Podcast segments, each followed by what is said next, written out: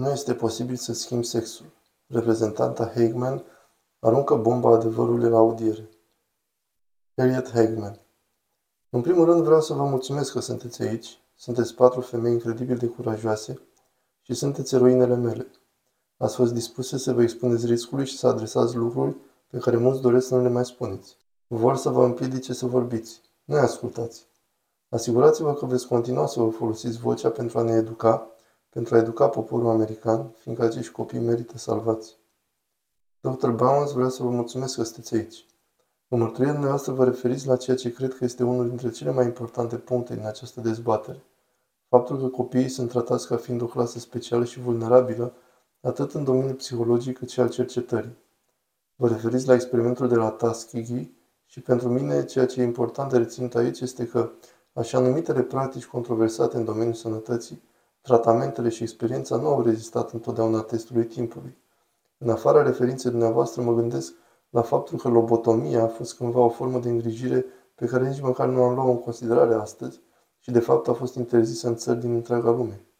În această dezbatere am vrut să înlocuiesc terminologia amăgitoare de îngrijire pentru afirmarea genului, în special cu privire la copii, deoarece 1. Înlocuiește realitatea biologică a sexului.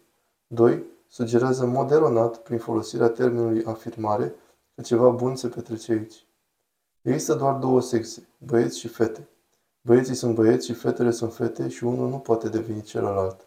De fapt, și mai ales când vine vorba de copii, mi se pare că îngrijirea pentru afirmarea sexului este mai bine descrisă ca lobotomie sexuală. Este un tratament care alterează în mod fundamental și permanent sexualitatea și bunăstarea medicală și psihologică a acestor pacienți.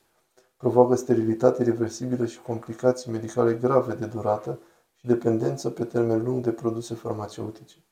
Aceste tratamente și intervenții chirurgicale sunt practici medicale controversate, care încearcă să schimbe o persoană într-un mod care nu e de fapt realizabil și nu vor rezista testului timpului.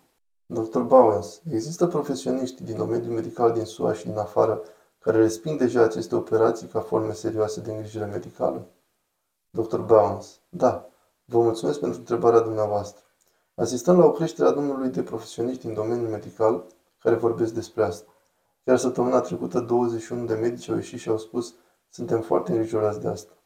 Academia Americană de Pediatrie a fost menționată mai devreme și 80% dintre membrii au cerut o revizuire a literaturii de specialitate și li s-a refuzat aceasta de către forul superior.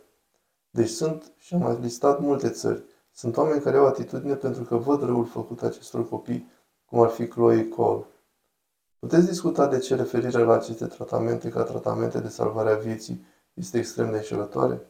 Da, este înșelătoare din mai multe motive. În primul rând, întregul elan al metodei științifice este să descoperim lucruri.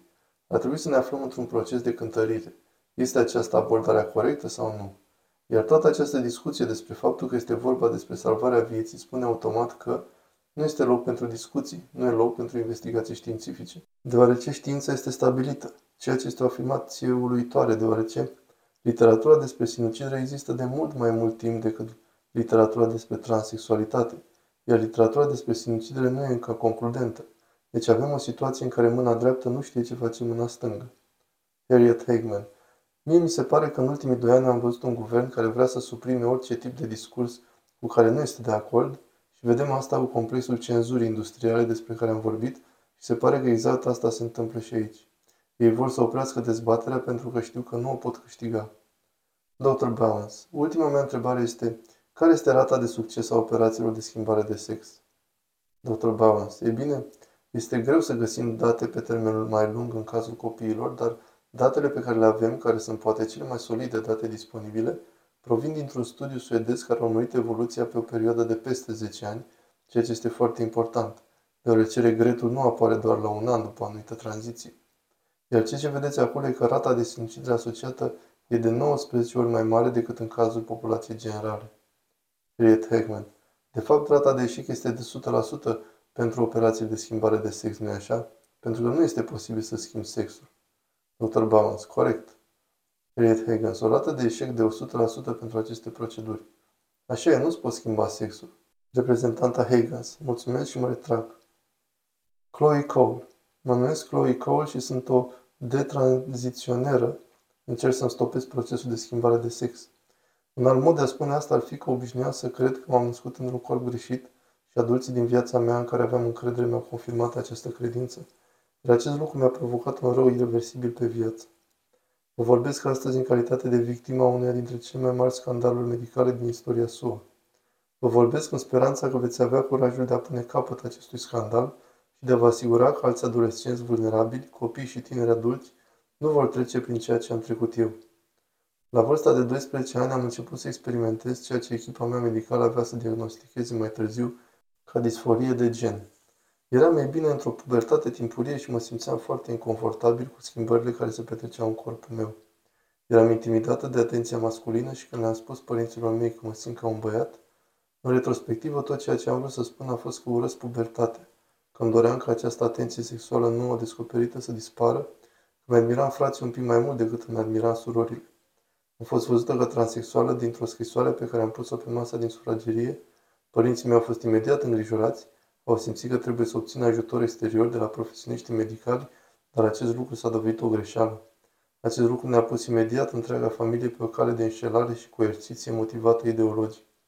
Specialistul pe probleme de gen la care am fost dusă le-a spus părinților mei că trebuie să iau imediat medicamente care să-mi blocheze pubertatea. Le-au pus părinților mei o întrebare simplă. Ați prefera să aveți o fică moartă sau un fiu transexual viu?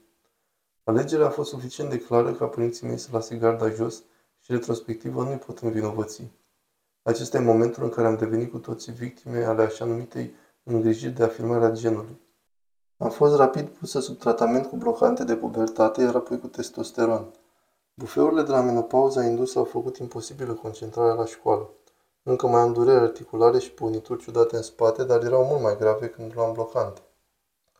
O lună mai târziu, când aveam 13 ani, mi-a făcut prima injecție cu testosteron. Aceasta a provocat schimbări permanente în corpul meu. Vocea mea va fi întotdeauna mai gravă, maxilarul mai ascuțit, nasul mai lung, structura osoasă permanent masculinizată, mărul lui Adam mai proeminent, fertilitatea mea necunoscută. Uneori mă uit în oglindă și mă simt ca un monstru. Am făcut dublă mastectomie la 15 ani. Mi-au testat sânii amputați pentru cancer și nu aveam cancer, bineînțeles. Eram perfect sănătoasă, nu era nimic în neregulă cu corpul meu, încă în dezvoltare sau cu sânii mei. Pe lângă că eram o adolescentă nesigură, mă simțeam stândejenită de lucrul ăsta. După ce mi-au fost luat sânii, țesutul a fost incinerat. Înainte de a putea conduce legal, mi s-a luat o mare parte din feminitate. Nu voi putea niciodată să luptez. Mi-e greu să mă privesc în oglindă uneori. Mă lupt și în prezent cu disfuncții sexuale și am cicatrici mari pe piept. Și grefele de piele pe care le-au folosit, pe care mi le-au luat în mameloane, lăcrimează lichid acum și au fost grafate într-o poziție mai masculină, au zis ei. După operație, notele mele la școală s-au prăbușit. Toate cele prin care am trecut nu mi-au rezolvat problemele de sănătate mentale pe care le aveam, iar doctorii mei, cu teoriile lor despre gen, au crezut că toate problemele mele vor dispărea îndată ce voi fi transformată chirurgical în ceva care să semene vag cu un băiat. Teoriile lor erau greșite, medicamentele și intervențiile chirurgicale mi-au schimbat corpul, dar nu au schimbat și nici nu puteau schimba realitatea de bază, că sunt și voi fi pentru totdeauna o femeie. Că specialistul meu le-a spus prima dată părinților mei că ar putea avea fie o fică moartă, fie un fiu transgender viu, nu aveam gânduri sinucigașe. Eram un copil fericit care se lupta pentru că era diferit. Cu toate astea, la 16 ani după operație, am început să mă gândesc la sinucidere. Acum mă simt mai bine, dar părinții mei erau cât pe ce să aibă parte de fica moartă pe care le proviseseră medicii mei. Medicii mei aproape au creat coșmarul pe care ziceau că încearcă să le evite. Deci ce să le transmit adolescenților americani și familiilor lor?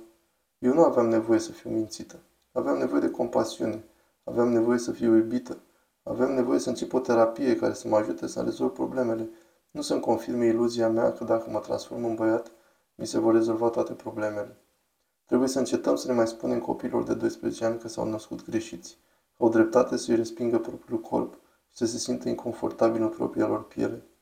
Trebuie să încetăm să le mai spunem copiilor că pubertatea este o opțiune, că pot alege prin ce fel de pubertate să treacă, la fel cum pot alege ce haine să poarte sau ce muzică să asculte. Pubertatea este o trecere spre vârsta adultă, nu o boală care trebuie atenuată. Astăzi ar trebui să fiu acasă cu familia mea, sărbătorindu-mi cea de-a 19 aniversare și, în schimb, eu fac un apel disperat către reprezentanții mei aleși. Învățați lecțiile din alte scandaluri medicale, cum ar fi procesul opioidelor, pentru a recunoaște că și medicii sunt oameni și unor greșesc și ei. Copilăria mea a fost ruinată, ca și a altor mii de persoane de tranziționare pe care le știu din rețelele noastre. Acest lucru trebuie să înceteze. Sunteți singurii care puteți opri asta.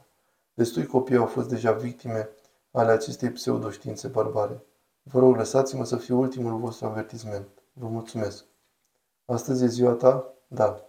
Ești o femeie frumoasă și curajoasă. Îți mulțumim că ești aici. Mulțumesc.